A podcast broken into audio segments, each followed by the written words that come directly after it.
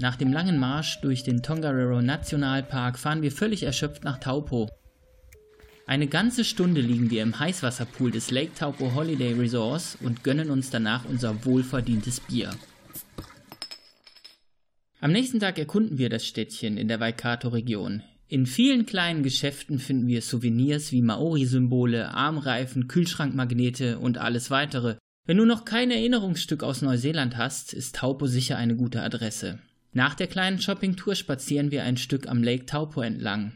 Der mit 622 Quadratkilometer größte Kratersee Neuseelands entstand vor etwa 2000 Jahren bei einem Vulkanausbruch.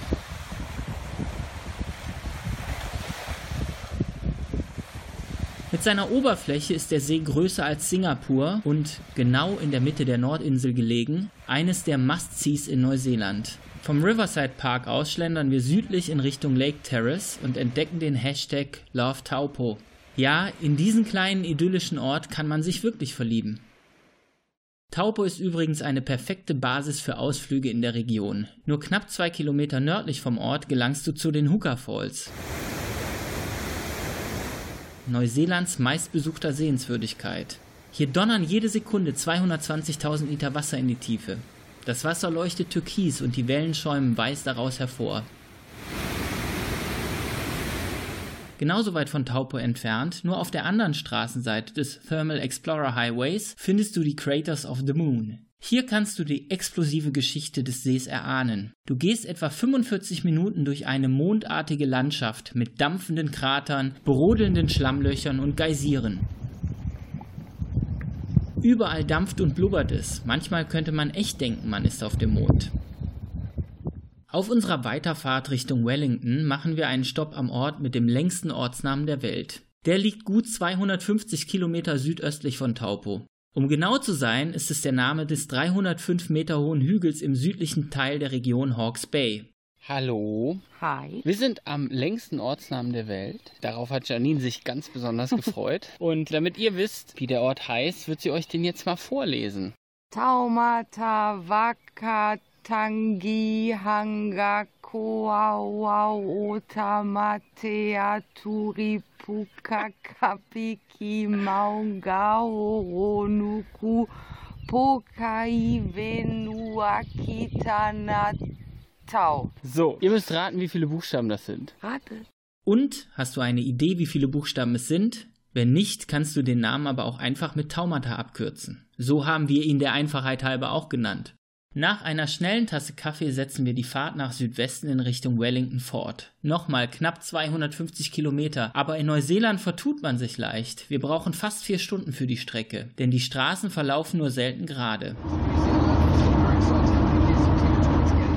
Das ist aber gar nicht schlimm, denn die Fahrt durch die Berge nach Wellington ist, wie bisher alles auf der Insel, der absolute Hammer. Egal wo man hinschaut, man staunt über die satten grünen Wiesen, beobachtet Schafe und Rinder und freut sich über jeden Sonnenstrahl, der auf die Hügel fällt. Selbst ein kaputter alter Zaun scheint von einem Bühnenbildner genau so hier hingestellt worden zu sein. Es ist unfassbar schön.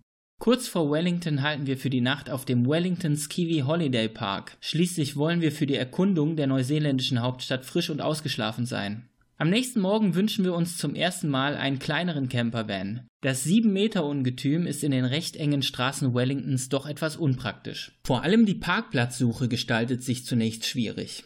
Dann finden wir endlich einen direkt am Te Papa Museum, wo wir eh hin möchten. Und das solltest du auch machen, denn das Museum erzählt lebendig die Geschichte Neuseelands.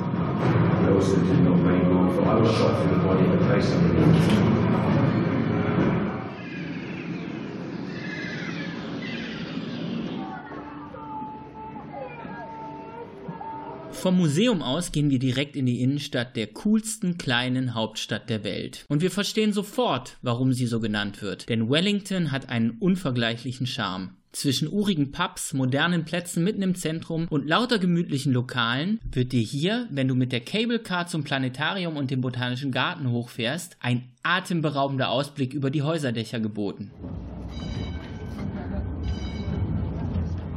Abends essen wir im Jack Hackett's, einem von zahlreichen Irish Pubs in Wellington. Die Nacht verbringen wir auf dem Evans Bay Marina Car Park direkt an einem kleinen Bootssteg.